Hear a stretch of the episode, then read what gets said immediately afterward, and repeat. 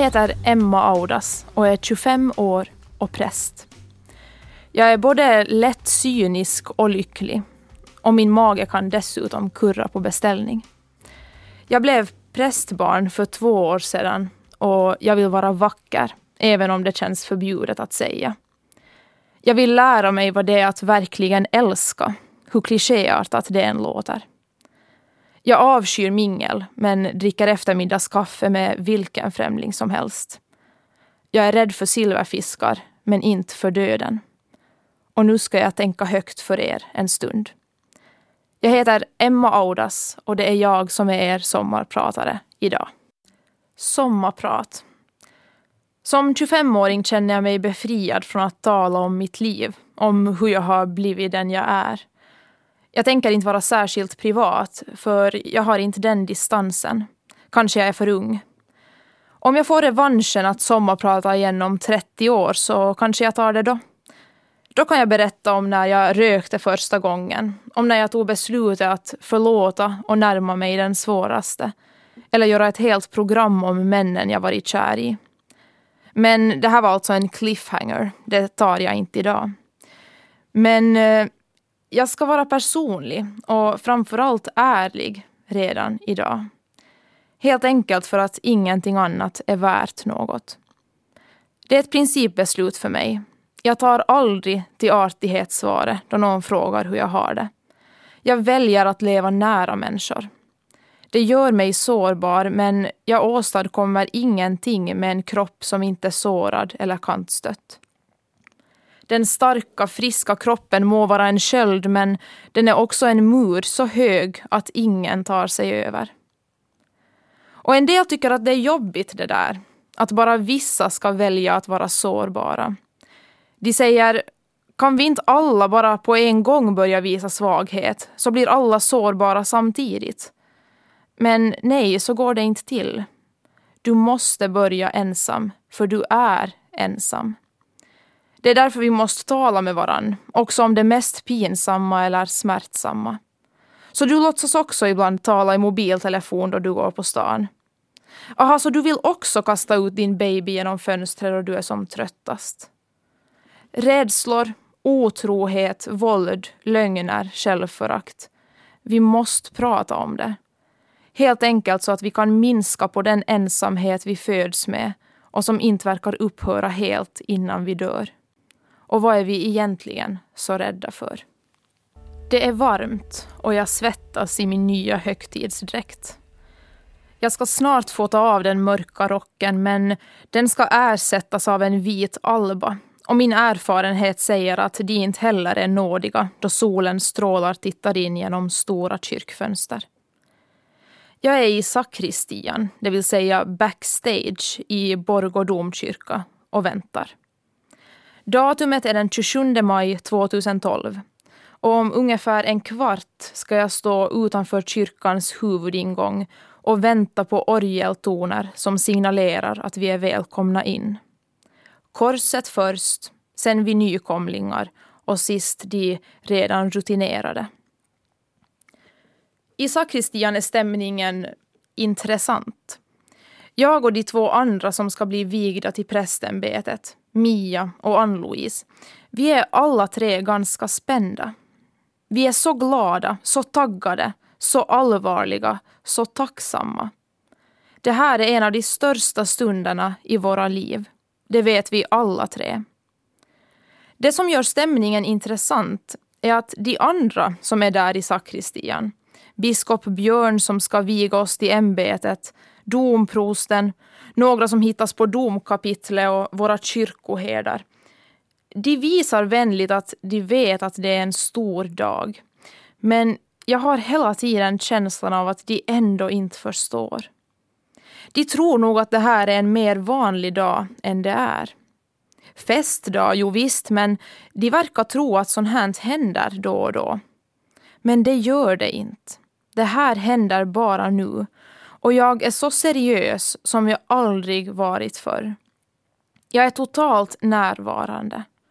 Ingenting som händer utanför rummet kan stjäla ens en sekund av min tanke. Då vi alla klätt oss för högmässan avger vi prästlöftet. Jag, Emma Audas, lovar inför Gud den allvetande. Så börjar det. Och löftet avslutas med orden Härtill förhjälpe mig Gud. Jag älskar den gamla formuleringen. Härtill förhjälpe mig Gud. Den vittnar om kontinuitet, om alla de som har varit här före mig. Och den här stunden är den absolut mest oerhörda stund jag varit med om någonsin. Kanske ni som har avgett löften vid en vigsel kan ana något liknande. Jag vet inte. Men det är nog inte värt att ens försöka sätta ord på vad som händer med mig där och då. Jag skulle vilja gråta, eller åtminstone sätta mig ner. Men det finns inte tid, för nu är det dags att börja. Och inom en timme är jag vigd till präst. Jag är präst. Jag är Emma Audas, er sommarpratare idag och präst alla dagar. Jag säger inte att jag jobbar som präst, för det är inte hela sanningen. Präst är verkligen någonting man är. Då jag sitter i timmar och svarar på mejl och bokar kalendern full, då kan jag medge att jag känner att jag jobbar som präst. Men det där man enligt rekommendationer bara ska göra cirka åtta timmar per dag i medel, det är bara en del av vad det innebär för mig att vara präst. Det handlar inte bara om yrkesskicklighet, om att veta när man ska knäböja vid en gudstjänst eller veta vem som innehar fadderrättigheter. Nej, sånt är det enkla och mätbara. Det är yta, på sin höjd kyrkokunskap. För mig är det någonting helt annat att vara präst. Jag är ju präst för livet. Att bestämma mig för att anhålla om prästvigning är det största beslut jag fattat. Och det är det enda beslut jag hittills fattat som gäller hela resten av mitt liv. Och jag har valt att vara präst, trots det ansvar som förutsätts och den känsla av ensamhet som ofta är konsekvensen. Jag väljer att leva ett liv där jag låter människor slänga de hårdaste förbannelser och de mest desperata frågor på mig med en blick som kräver att jag ska komma emot, reagera, svara. Svara någonting, svara för någonting eller för någon. Jag väljer ett liv där det jag representerar kan upplevas som smärtsamt, men också underbart. Jag väljer att vara laddad i andra människors ögon. Jag väljer ett liv där jag alltid får tala om tro, hopp och kärlek. Jag väljer ett liv där jag kommer undan med att tala om Jesus. Jag har inte jobbat länge som präst, bara ett drygt år. Innan dess studerade jag i sex år. Och tro mig, att studera teologi väcker nästan absurt mycket känslor hos andra studeranden. Vi är superintressanta. Åtminstone om vi verkar vara människor som varken har fiskfjäll istället för hud eller en dyna där hjärnan borde sitta. Och under min studietid var det alltid samma sak. Vi teologer väcker uppmärksamhet. Och blanda nu inte mellan teologer och religionsvetare. Det gör religionsvetarna väldigt arga. Men jo, att vara på mingelfest med människor du inte känner är ansträngande. För man orkar ju inte alltid med det som i regel följer på frågan om vad man studerar. För det första så är det väldigt svårt att vända samtalet så att det ens lite handlar om den andra personen igen. Och för det andra så kan det på småtimmarna bli lite för många trosbekännelser som luktar sprit. Visst, ibland är det trevligt att få tillintetgöra orimliga fördomar och prata Gud, men ibland vill man bara vara, ja, lite vanlig. Jag minns speciellt en fest då jag efter flera hopplösa människomöten bara gav upp. Jag bestämde mig för att vid nästa möte ljuga, förlåt, för att få höra någonting om någon annan emellanåt. När nästa man kom fram efter en stund och frågade vad jag studerar så chansade jag och svarade datateknik. Knäpptyst. Inga följdfrågor. Seger. Men hörni, jag älskade verkligen att studera teologi. På den teologiska fakulteten i Åbo har jag lärt känna de flesta av mina närmaste vänner. Och de är så roliga, så smarta, så fina, så genuina. Och de känner mig så väl och älskar mig ändå. Humorn är rå och befriande. Välviljan och benägenheten att ställa upp för varandra är oerhörd. För resten av mitt liv står jag i tacksamhetsskuld till Åbo Akademi för det hem jag har haft i kafferummet där jag gråtit ett par gånger men skrattat betydligt fler. Nu en låt som tillägnas Nicke, en av mina bästa vänner och min absolut bästa broder i Kristus, teologi och Dag Hammarskjöld. Tack vare Nicke är kommande låt kanske den som teologer dansat mest till de senaste åren. Så är du ensam eller bland människor som älskar dig, dansa. I annat sällskap gör du det på egen risk. Jag heter Emma Audas och är 25 år och präst. Och jag tror på Gud. Inte tror som då man säger jag tror att det finns liv på Mars. Så där att man säger att man tror för att man inte vet. Nej, jag tror på Gud som i det kommer att gå bra för jag tror på dig. Jag tror på Gud, det vill säga jag litar på Gud. Och det uppfattas ofta som oerhört provocerande, har jag märkt. Det här med att jag, som verkar så vanlig, är en troende kristen och nu dessutom präst. Jag kan träffa på människor som flera minuter in i mötet med mig håller ansiktet vridet 45 grader till vänster och låter blicken vara skeptisk.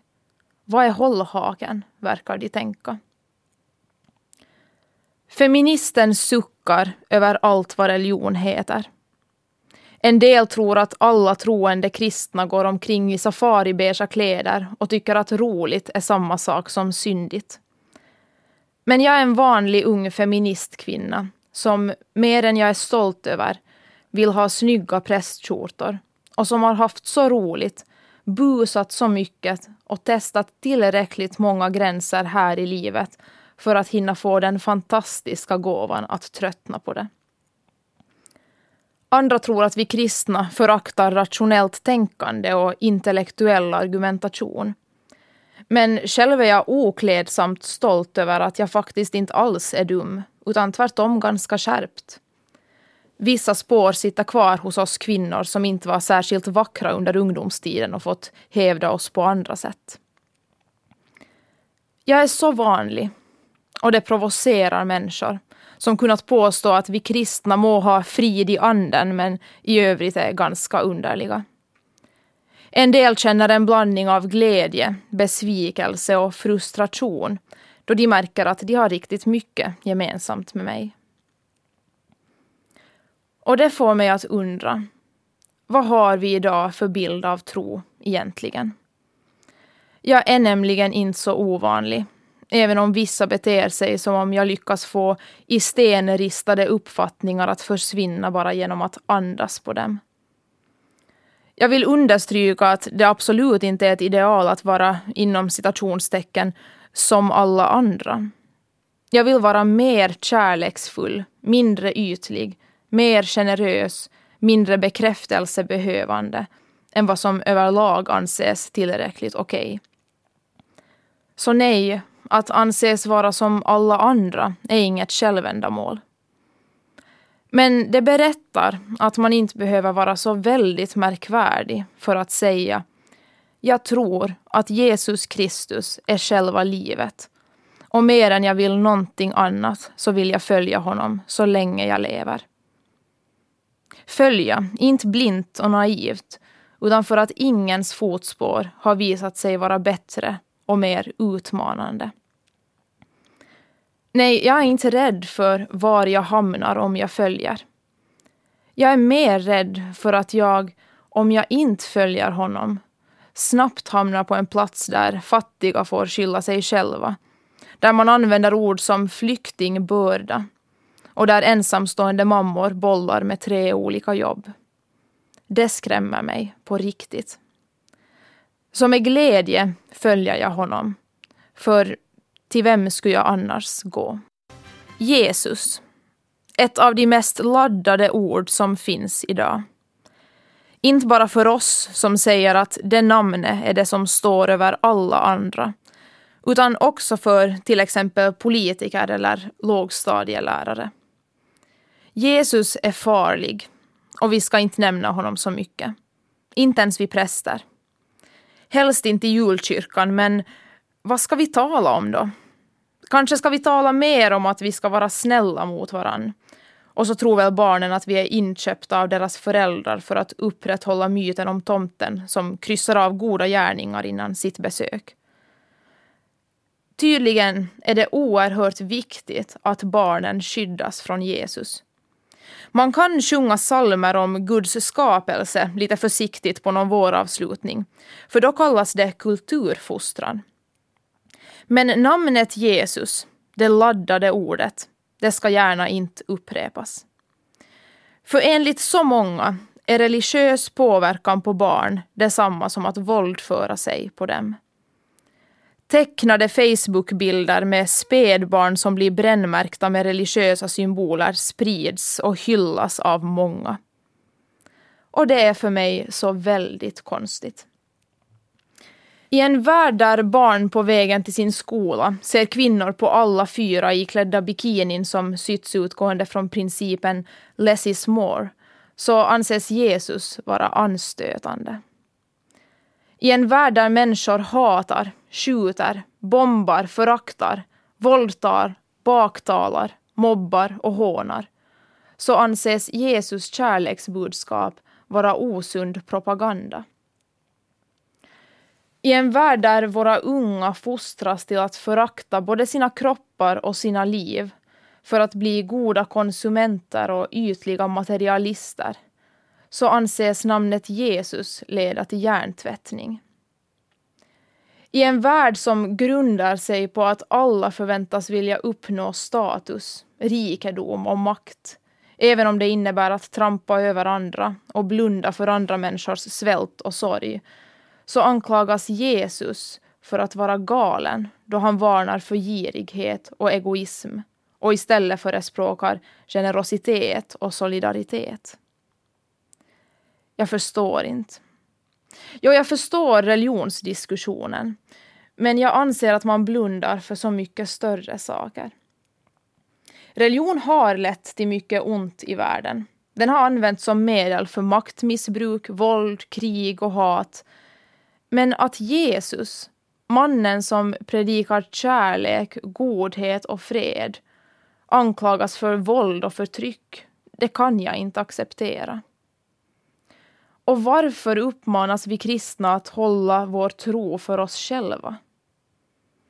Varför får vi tala om skattepolitik, livsmedelsproduktion, pälsnäring, sjukvård, människovärde och samhällsetik, men inte om tro?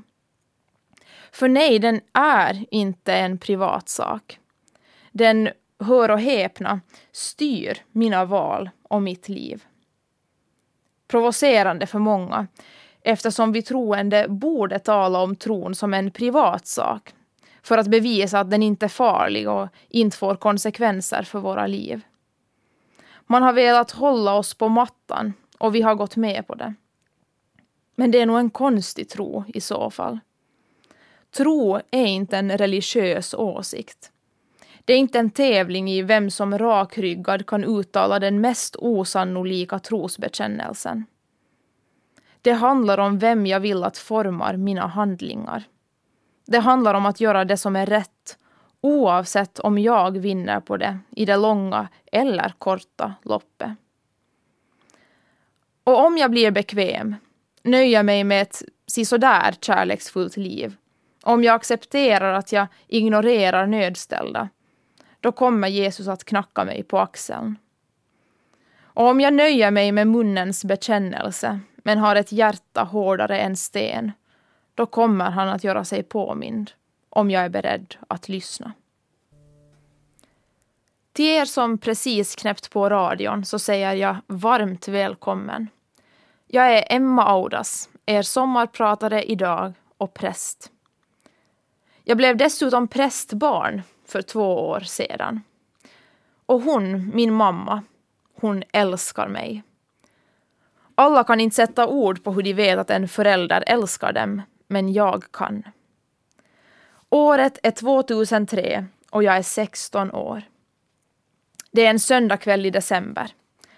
Jag sitter bredvid mamma i vardagsrumssoffan och mina ben skakar. De skakar lika mycket som då jag som tioåring såg Titanic på bio och var så skärrad att jag aldrig trodde att jag skulle kunna sova igen. Mamma lägger en hand på mitt ben och skrattar åt mina skakningar. Hon vet nämligen vad som är fel på mig. För kvällen innan har jag blivit tillsammans med den första pojkvän som jag varit så kär i att kroppen ensam hade kunnat berätta det för mig. Men jag är orolig där mitt i skakande. För jag förväntas skriva ett prov i finska nästa morgon klockan åtta. Jag är värdelöst dålig på finska. Femmorna på betyget sticker ut bland de andra siffrorna som aldrig går under åtta. Jag borde läsa men kan bara inte. Där sitter jag och skakar och kan inte annat. Jag uttrycker min oro för mamma som tyst stiger upp, förflyttar sig till datorn, öppnar ett Word-dokument och skriver ett brev till min finska lärare. Hej Peter! Emma kan inte delta i finska provet idag. Emma har under helgen lidit av frossbrytningar, hjärtklappningar, skakningar, kallsvettningar, hög puls och aptitlöshet. Symptomen brukar gemensamt benämnas akut förälskelse. Hon har därför under helgen inte kunnat förbereda sig och kan därmed inte delta i provet. Med hopp om förståelse. Ann-Marie Audas Willman. Peter lät mig återkomma inkommande onsdag. Och även om jag vet att mamma antagligen själv också roades oerhört av den där lappen, så är det där ett av de vackraste ögonblicken i mitt liv. Min mamma har alltid visat sina barn att hon tar oss på största allvar och att våra liv och våra erfarenheter ibland måste få gå före vissa regler. Våra problem har aldrig varit obetydliga för att vi inte är vuxna. Och vi har aldrig fått bete oss illa bara för att vi är barn. Det har varit krävande och tungt ibland. Men åtminstone har vi lärt oss att vi är viktiga och att vi förtjänar att bli tagna på allvar. Jag har hunnit ifrågasätta delar av min uppfostran. Jag har ibland varit arg, besviken och konfunderad. Varför så där? Och varför aldrig så? Men jag har också hunnit landa. Allt från min mammas sida är kärlek och mänsklighet. Allt är välvilja och trötthet. Till att göra sitt bästa hör också de egna begränsningarna. Och som jag älskar den kvinnan. Hon är vacker, charmig och intelligent. Och ju äldre jag blir, desto mer ser jag hur mycket av det i mig som jag är stolt över, som jag fått direkt av henne. Styrka, humor, den lyssnande blicken. Förmågan att nu som vuxen erbjuda henne lite motstånd ibland. Jag är den jag är på grund av henne. Så tack mamma för att du är stolt över mig. Tack för att vi kan dela rum på Lärkkulla och dela på fraktkostnaderna då vi beställer sockerbitsskjortor. Tack för att du är en bästa vän. Du är guld. Till er som föredrar versionen med Sven-Bertil så säger jag förlåt. Men jag gillar det sårbara i Everts röst. Jag är 25 år fastän jag spelar Evert Taube och med tanke på det så jobbar jag nästan konstigt mycket med döden. Jag jobbar ju inte med döden på det sätt som läkare eller poliser tvingas göra. De jobbar ju liksom med hjärtan som stannar på operationsbord och livlösa kroppar mitt på gatan. Och det gör ju inte jag. Egentligen jobbar jag inte så mycket med döden, utan med människors tankar om döden, deras känslor kring den och upplevelser av den. Till min vardag hör liv som förhåller sig till död. Men jag tycker om att leva nära livets förgänglighet. Jag tycker om vad accepterandet av döden gör med oss, med våra liv och våra prioriteringar. Och vi ska ju alla dö. Så nej, det värsta som kan hända är inte att vi dör. Det är betydligt värre om vi inte kan stå för det liv vi lever så länge vi lever det. Som människa, gör val baserade på det ärliga konstaterandet att du inte vet om du finns kvar om fem år. Lev inte rädd. Gud har befriat också dig. Många tror att vi kristna hittat på konceptet synd för att binda fast oss själva, för att sen kunna hitta användning för Jesus som befriare. Men så är det inte. Lyssna noga nu. Jag tror att varje människa är begränsad, bunden av rädsla. Rädsla för att inte duga, att inte lyckas, att inte bli älskad. Och de flesta dumma saker vi gör kan härledas från den rädslan. Vi är alla bundna. Men jag tror också att vi alla är befriade. Att Gud en gång för alla gjort det klart. Vi behöver inte vara rädda eftersom Gud, som är själva livet, älskar oss. Och han säger, strunta i att trampa på andra för att själv verka bättre. Du kan inte bli bättre, du är min älskade. Du får vara en bra typ istället. Och hej, strunta i att mäta ditt värde i pengar, skönhet eller makt. Du kan aldrig förändra ditt värde. Det är en högre än allt. Så lägg istället din energi på att göra livet bättre för andra. Att vara generös, att välja det goda, att alltid tala sanning. Lev som om den enda du svarar inför älskar dig gränslöst och som om din enda oro var att inte älska tillräckligt och själv inte våga tro på Guds kärlek. Låter det inte skönt och befriande? Det är tro. Och jag hoppas att du har en sommar med tillräckligt mycket att vara glad och tacksam över. Jag heter Emma Audas och är glad och tacksam över att du har lyssnat. Nu tycker jag vi äter lite glass.